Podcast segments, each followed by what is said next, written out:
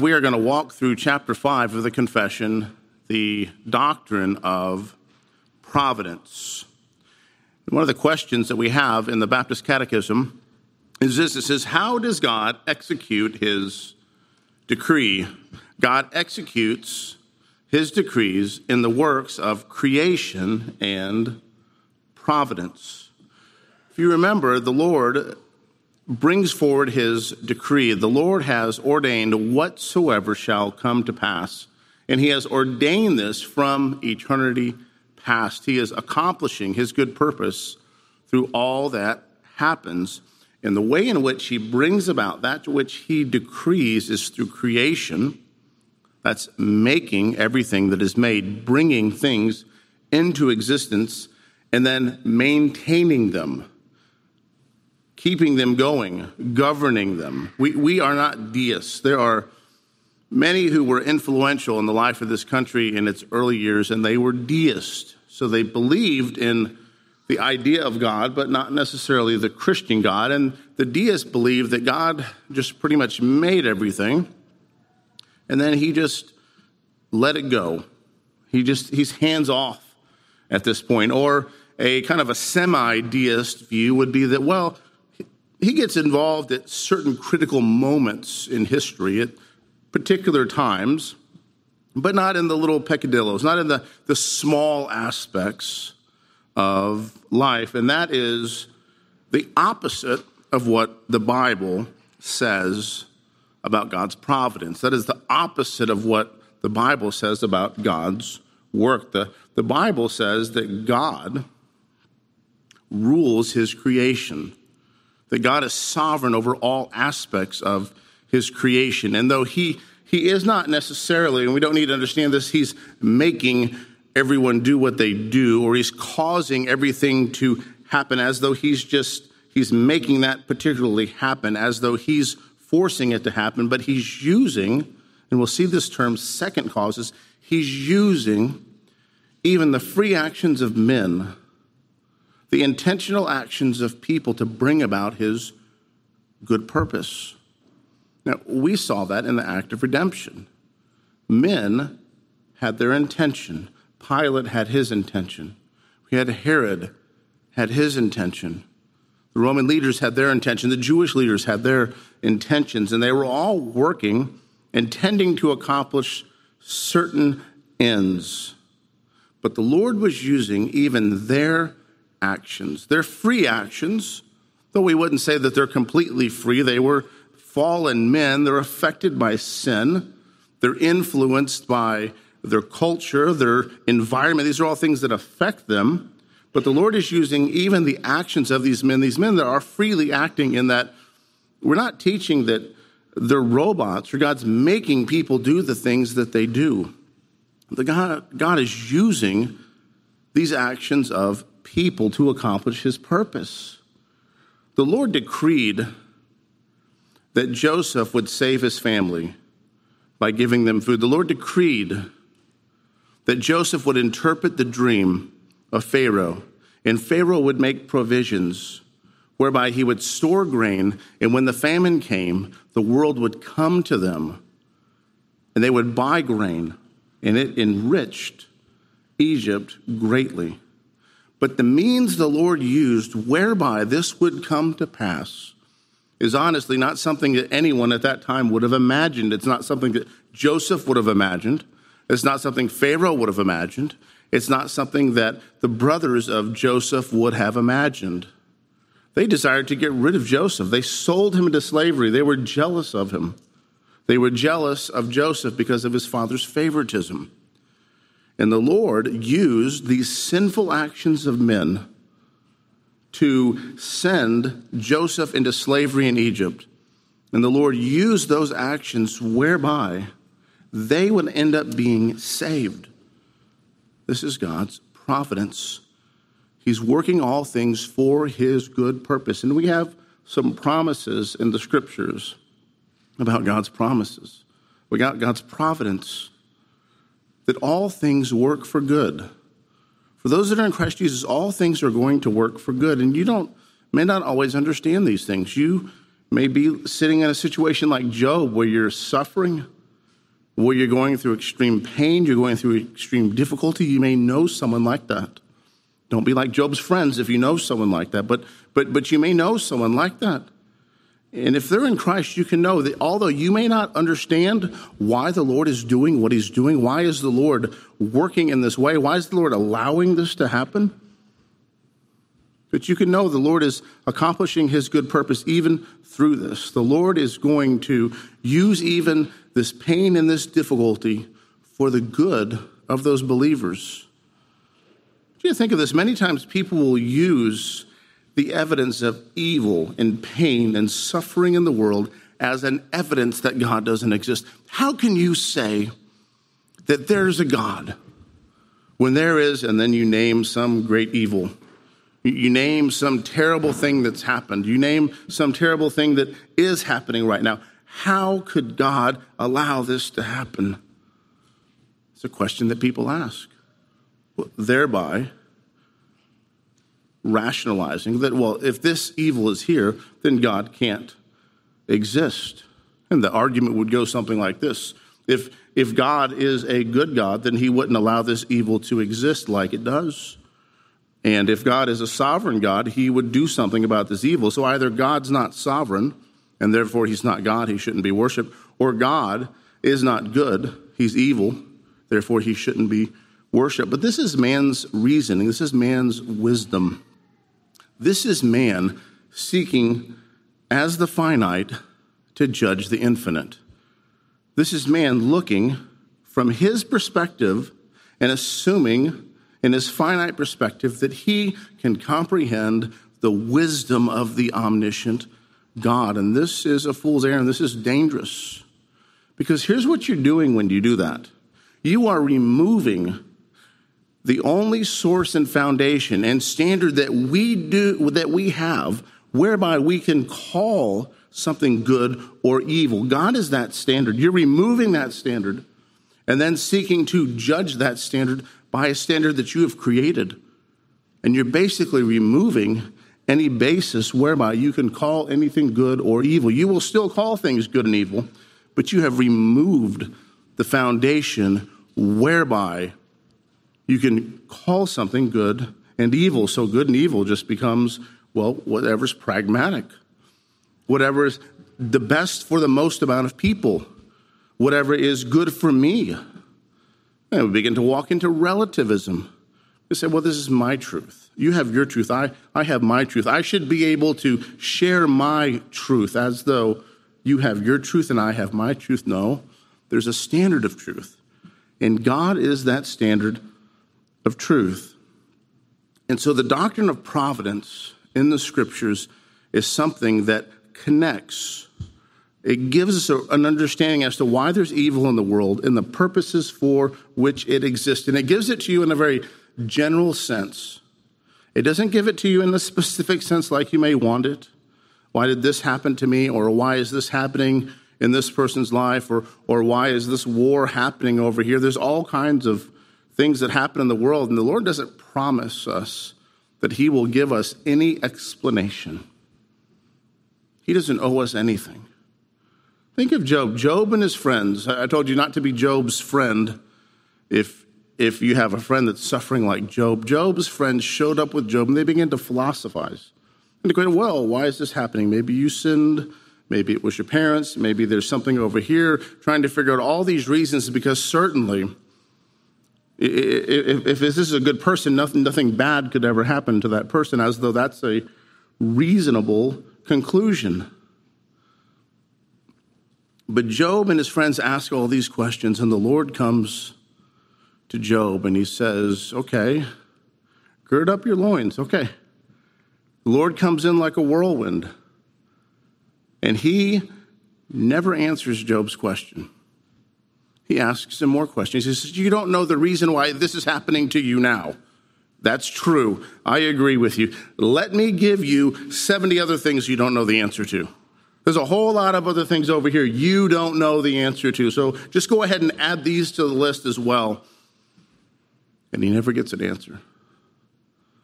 The reality is, Job might not have been able to comprehend the Lord's reasoning, the Lord's purposes, why the Lord does what he does. But we must remember when we're studying God, because this doctrine of providence is very much connected to what we call theology proper. Theology proper is our understanding of who God is. And you begin to play games with providence, you're beginning to play games with who God is, you end up with a God who is not actually sovereign, or you end up with a God who's just trying to figure everything out, or just trying to do all the calculations. That's not, the, that's not how the scriptures take care of the Lord. I'm going to make these arguments for the things that I'm, I'm asserting here. But the doctrine of providence is connected very much to what the scriptures say about God. And there's, that's where I hope to end this, is that there is this great hope that we should have in the doctrine of providence. We don't have the hope that we'll have all the answers in this life, but we do have the hope that we have a relationship with the one that does a sovereign, loving, kind, good God that is accomplishing his purpose in the world and is using the good things and the bad things in life for the blessing of his church. And within his church, the blessing of the members of his church those who are a part of the body of Christ. And that's the hope that we have that you could lose all that you have in this life and you would have more than the one who knows not Christ. That's how sovereign God is. And God will display his glory even through these difficulties. So God is bringing to pass that which he has determined he will bring to pass through creation and through providence. Jim Renihan says this. He says the doctrine expresses the continuing act of divine power subsequent to the act of creation by means which God preserves all things. God is preserving the world, God is keeping the world together. You can trust that the sun will come up tomorrow, not because there's some scientific principles that are telling you that, but because the Lord is maintaining it. You say, but they are scientific principles. Yes, there are. And they are God's scientific principles. These are not principles that are working outside of who God is. These are realities that God has brought into existence. God made the world. Is God bound by these scientific principles? Is God bound by the laws of physics? Absolutely not. They are His laws. He generally uses them. They're the way in which He has created the world, but He is not bound even to what He has made. God is free, He is completely free. William Ames says this He says, The providence of God is that efficacy whereby He provides for His creatures now made in all things according to the counsel of His own will. And you know what's nice about quoting the Puritans? Is that I could misspell a word as I was typing it up, and you would never know because they spelled words differently a few hundred years ago. And so you would never know whether or not I spelt it wrong. But you've got to understand this about God God doesn't react, okay? God acts. God works. God has determined from eternity past what he will do. Okay, and so there's some, and I won't get into all the details of it, but there's some that have an idea of God's providence and how he works, and that would be like that of a Molinist. And that was a theology that came about a little bit after the Reformation, and it was from a Catholic priest named Molin, and Molinus, actually. And he was seeking to respond to theology that was being taught um, in Calvinistic and Reformed churches. And so his rationale that he came up with. And so I'm going to generalize this idea in the way in which many people teach it now. But it's this idea that God is more reactionary. God is looking, God is pondering. He's looking through the corridors of time and he's, he's considering all the things that everyone is going to do. He's considering the best possible world, even back to creation, the best possible world that he could create. And he's pondering all the actions, all the trillions and trillions and megatrillion actions the highest number I know, so I can't give you a higher one. But there's a lot more than that. All the different actions that people would do, and he's creating the best world that he could possibly make. And then once the world's in existence, he's working and he's responding, and he's like a, they even use this term. He's like a supercomputer, and he's calculating all of the different actions that people will do, and he's working within it to bring about the very best. And then when you look at the world and you see how it is, the response is, well, these are just the cards the Lord was dealt. This is the best that he could do. We know that this is the best, and most people are going to be saved through this particular world, and we just know that's it. This is the best that he could do no basis for this idea anywhere in Scripture. It's completely reactionary. And I want you to understand this, and we'll unpack it more as we go through this chapter. But God is not reacting, God is not trying to respond to what people are doing. And that may be hard for you to fully understand and to imagine because you're finite and you exist within space and time. But God does not exist within space and time. God made space and time. So he's not bound by space and time. I want you to consider this reality. The, the Lord's work in his decree, he decreed that he would save a people through the Lord Jesus Christ.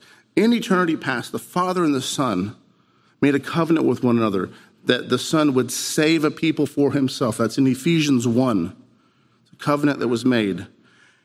And even though Christ had not even accomplished that work yet, the fact that he was going to accomplish it had effects on people that died and lived, lived and died prior to the incarnation of Jesus, prior to the life, death, and resurrection of Jesus in the first century. God is so sovereign that when he declares he's going to do something, it is effectual, even though he has not even brought it to pass. Yeah, that is the power of God. He's not reacting. When Adam and Eve fell in the garden, he wasn't trying to figure out, okay, what am I going to do now? Okay, I got an idea. I'll, I'm going to send one that's going to crush the head of the serpent. That's what I'm going to do. He wasn't reacting. He was, the Lord just acts. The, the Lord just is. Jim Renihan says this God does not react to the world, He is not contingent. The doctrine the doctrine of the decree teaches that he is sovereign over all things says contingent, it doesn't mean that he doesn't use the actions of other people or other people's actions don't cause particular things to happen in this world. It means that God is not acting in response to what other people are going to do. God is using even the works of those people to accomplish and bring to pass his sovereign will.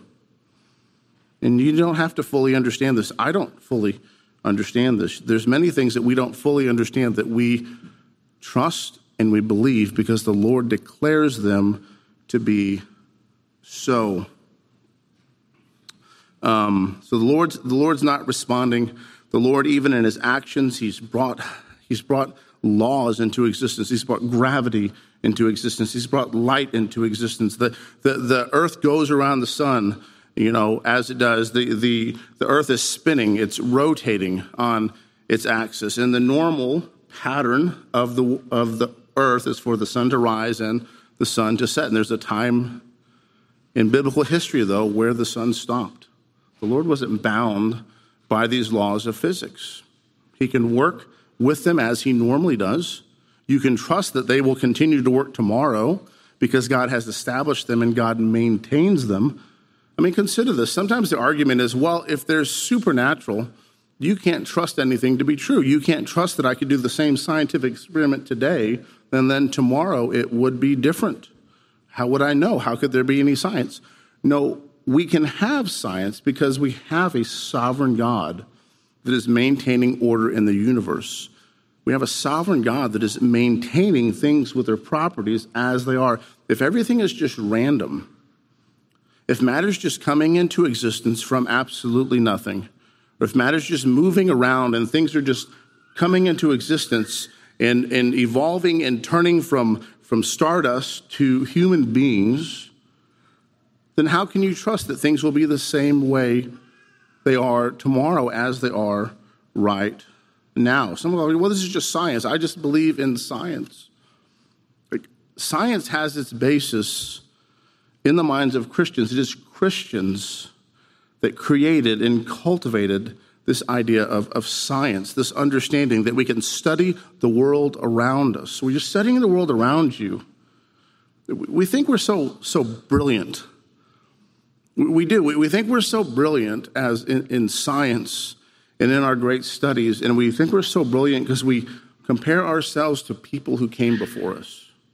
Well, people before us believed this or that, or they'll say, sometimes we even um, slander the people that came before us. Say, all the people before us believed that the earth was flat. Well, no, that's not, ex- that's not exactly right that everyone before you believed that the earth, earth was flat. That's not, a, that's not a legitimate idea, and it certainly wasn't something that is taught within the scriptures and something that we shouldn't take in symbolic language and think that they're communicating this idea that the world is, is flat. Um, but Christians are those that were scientists starting out, and man in science is discovering things about God. He is discovering what God created, he's discovering how God made the world. And young people, you need to think of that as well. That's what you're doing when you're in school. And anything from studying math, why is it that 2 plus 2 equals 4? That's how God made things. This is how He has made the world. You are studying how God has made the world. And so there's a good thing that is there. It's not like, oh, this is off on the side. This is a merely secular thing. No, you, you, are, you are studying, you are learning about what God has made. I know someone who is a math teacher, and he has an excellent speech that he gives at, at each of his classes when he begins on the first day, and he talks to the people about the glory of God in mathematics. I think there's some of you that, that maybe would appreciate something like that, or some of you are stunned, like, really? The glory of God in mathematics? I, I hate mathematics. I don't like algebra. I don't like geometry. I don't like calculus. I don't like any of these things. But the reality is, you can see God's handiwork in each of these areas. Um, providence is something that should influence how you see the world, how you understand things to be. He has ordained things as they are, and so you can trust that they are good. People in times past would use this term uh, providence many times over. Arden Hodges is someone that I, I utilize. He's he is a, a man who's taught through the confession, and I and I listened to his lectures and in creating uh, these lessons that we walk through. And he uses an example from, um, you know, the previous wars, uh, revolutionary wars, civil wars, and, and many of the leaders that were writing, and they talked about the providence of God and the goodness of the providence of God. And the fact that if, if God has so ordained that I should die in battle today, that I, I, I, will joyfully, I will, I will embrace that knowing that this is God's sovereign will. This is what God has ordained is best. This is what God has ordained is good. And there is something that is, is freeing in that. You don't have to be the one to figure everything out. God has given you the area that you need to be concerned over. God has given you your life whereby you need to be concerned, but you don't you don't have to figure everything out. You don't have to figure out how you're going to take over your culture. You don't have to figure out how you're going to take over the world. You don't have to figure these things out. The means the Lord used, even to spread Christianity across the world, it's not a means that any of the people at that time would have imagined. People sitting in the upper room praying, worshiping the Lord at that time, we're not imagining that in a few decades, some of them would be across the continent in Asia, in India, sharing the good news of Christ with others that were there. No one had imagined what the Lord was going to do, but the Lord used persecution upon them to spread them out. And you would have diaspora after diaspora. That is, diaspora is the moving of people. And they would be scattered. Persecution would come, the people would be scattered. And this persecution, as some church historians say, was the fertilizer for the church. They would persecute the church, and the church would grow, and they would persecute the church, and the church would grow. Someone said, well, we should pray for persecution. No, you're, not, you're never told to pray for persecution. Everything the Lord does is going to work for the good of his people. So we don't have to pray for sinful things to happen to us. We don't have to pray for abusive, terrible things to happen to the people of God so that God will bring, bring about his good purpose. We can trust God to do, to bring about his good purpose in the world in working in it. Jim Renihan says this.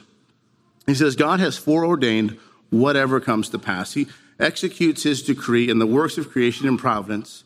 What we see around us is simply the historical expression of the eternal decree of God. That which he planned is accomplished everywhere by his good pleasure. He upholds, directs, disposes, and governs as he sees fit. This, this, this has tremendous implications. Why do natural disasters occur? Why do tragedies take place? Because God has determined to bring them to pass. So let's read this chapter. I've made a lot of assertions here, and so I'm going to have to back them up with some scripture because some of you are saying, how can he say these things? This is just an introduction to the chapter, but let's look at the, the first paragraph. It says, God, the good creator of all things, in his infinite power, wisdom, does uphold, direct, dispose, and govern all creatures and things, from the greatest even to the least, by his most wise and holy providence, to the end for which they were created according unto his infallible foreknowledge and the free and immutable counsel of his own will to the praise of the glory of his wisdom, power, justice, infinite goodness, and mercy. And look at this beginning portion here. It says, God, the good creator of all things, in his infinite power, wisdom, does uphold, direct, dispose, and govern all creatures and things. The confession declares this doctrine because this doctrine is declared in the scriptures. This is not just a bunch of guys sitting around philosophizing, coming up with theology and, and, and neat ideas. These are derived from the scriptures. One of the most direct scriptures you can find on this is in Hebrews 1 3 and 4. Look what it says. Speaking of Jesus, he is the radiance of the glory of God and the exact imprint of his nature, and he upholds the universe by the word of his power. After making purification for sins, he sat down at the right hand of the majesty on high, having become as much superior to angels, and as the name he has inherited is more excellent than theirs. The writer of the book of Hebrews comes right out and declares that Jesus upholds the universe by his power. And then he goes on to talk about the purification for sins that Jesus has accomplished. Now, tell me this if God is not providentially bringing to pass his eternal decree, if he is not sovereign over all that is happening, how can we trust that he is going to bring to pass his redemptive purpose in Christ Jesus? Are we just hoping that he figures it out? Are we just hoping that, well, this is just going to be the best world that he could possibly make? How could he have brought about the redemptive purposes that he has brought about in Christ Jesus if he was not sovereign. Every little, any little area that he had not control over could have led the whole thing to just fall apart, but he was sovereign. He's sovereign. See, the contrary view to the reformed view of the providence of God, the contrary view looks at history rather as Lord working, striving, scheming, responding to the actions of his creation to bring his decree to pass. At any moment, it could all just fall apart. All right? But he, we're all just hoping that he's going to make the right calculations and bring it to pass. But that's not what the scriptures say. Okay, the scriptures say that the Lord is bringing to pass his sovereign decree. He is sovereign over all things. Look at Job 38 11. It says, And said, Thus far, far shall you come, and no farther. Here shall your proud waves be stayed. The Lord is sovereign over his creation. The Lord says, No, this is it. Man, you go no farther. You live here. Talks about that next. God has determined the places where people will live. Why? Because he's sovereign. He's bringing to pass his decree providentially within the world as he maintains, governs, and upholds all things. Look at what it says in, in Isaiah. I mean, this is something, friends, that should be a great source of comfort for you. This is a reason why you can stand firm on the word of God. You can trust that God is sovereign. He's going to bring his good purposes to pass. I don't have to fret. I don't have to worry. Look at Isaiah. Consider what it says there Isaiah 46, 8 through 11. Remember this and stand firm. Recall it to mind, your transgressors. Remember the former things of old. For I am God, and there is no other. I am God, and there is no one like me, declaring the end from the beginning, and the ancient things not yet done, saying, My counsel shall stand, and I will accomplish all my purpose, calling the bird of prey from the east, and the man of my counsel from the far country. I have spoken I will bring it to pass. I have purposed and I will do it. We have the decree of God and the providential hand of God spoken of here within this passage. God has declared, This is what I'm going to do. God has determined this is what He will do. And the Lord is sovereignly working and bringing to pass that which He has determined that He will do. This is a long quote. It's going to take some focus to think through it, but it's a good quote. This is by Jeremiah Burroughs. He says this There is an infinite variety of works of God in the ordinary providence, and yet all work in ordinary ways. We put these two together, for God, in the way of his providence, causes a thousand, thousand things, one to depend upon another. There are infinite several wheels, as we may say, in the works of providence, all the works that ever that God ever did from all eternity or will ever do, put them all together, and they all make up but one work. And they all may be several wheels, and they have their orderly motion to attain the end that God from all eternity hath appointed. We have indeed, we have indeed to look at these things by pieces. We have we indeed look at these things by pieces. We look at one particular and do not consider the reference of that one thing that it hath to another. But God looks at all things at once and sees the reference to the one that the one thing has to another. God is sovereignly working and bringing about His purpose. And we must trust in that. We must trust the Lord has said what He will do, has determined this is what He will do, and this is what He is going to do. And the Lord is bringing, let me give you another quote. Here's one's by Sam Waldron. He says, "Is in relation to the foreknowledge and the decree of God, the first cause, all things come to pass immutably or infallibly, so that there is not anything that befalls by chance or without his providence. The reality and importance of means in which the world, which God has, has made, do not negate the reality or the immutability of his eternal decree. The fatalist and the Arminian argue that if God has ordained everything, nothing we do can make a difference. The Bible reasons in an exactly opposite way. Since God has ordained all things, the means he has ordained do make a difference. Some people will say that. Well, if God is sovereign over who will be saved, why bother preaching? No, you could turn that around very strongly and say, if God has not ordained who will be saved, if God is not going to work, why bother preaching? What you're doing does matter in this realm. What you do does matter because God has purposed that it would matter. You are participating. Okay, God is giving your work purpose and significance. Don't look at the providence of God and say, what does it matter? How proud of man to look at things that way. Well, if I'm not the one that's sovereign, why does it matter? Is that really what you want? Do you want to be the one who is sovereign over your own salvation?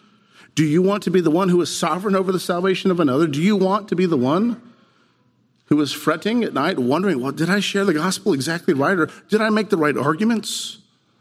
Many times you share the gospel with someone, you're, thinking, you're thinking about that, you're considering, you're like, man, I should have said this. I should have said that.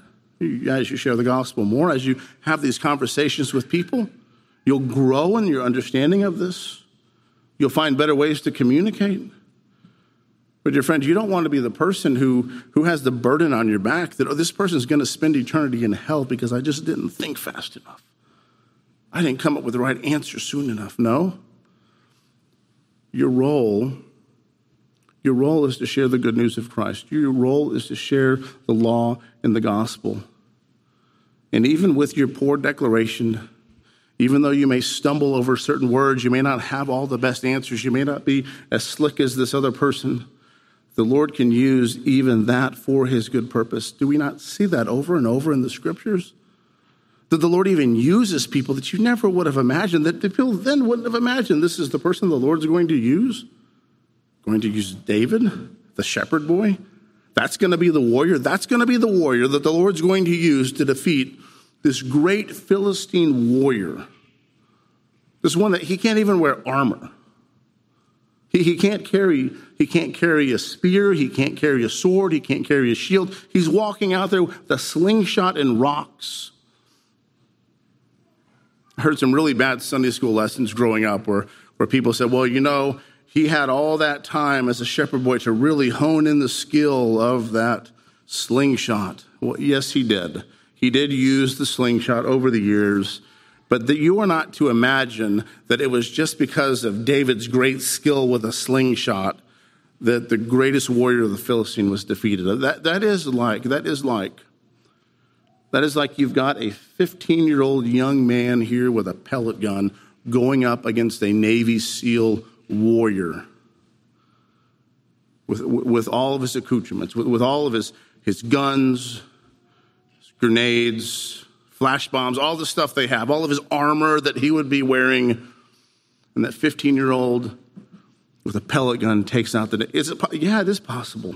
It is possible that you could, you could take someone out with a pellet gun, even with all the Navy SEAL person would have on them. But that's, you're not going to look at that and say, well, it's because he practiced so hard shooting coyotes with that pellet, shooting squirrels with the pellet gun. No, that's not what you're going to do.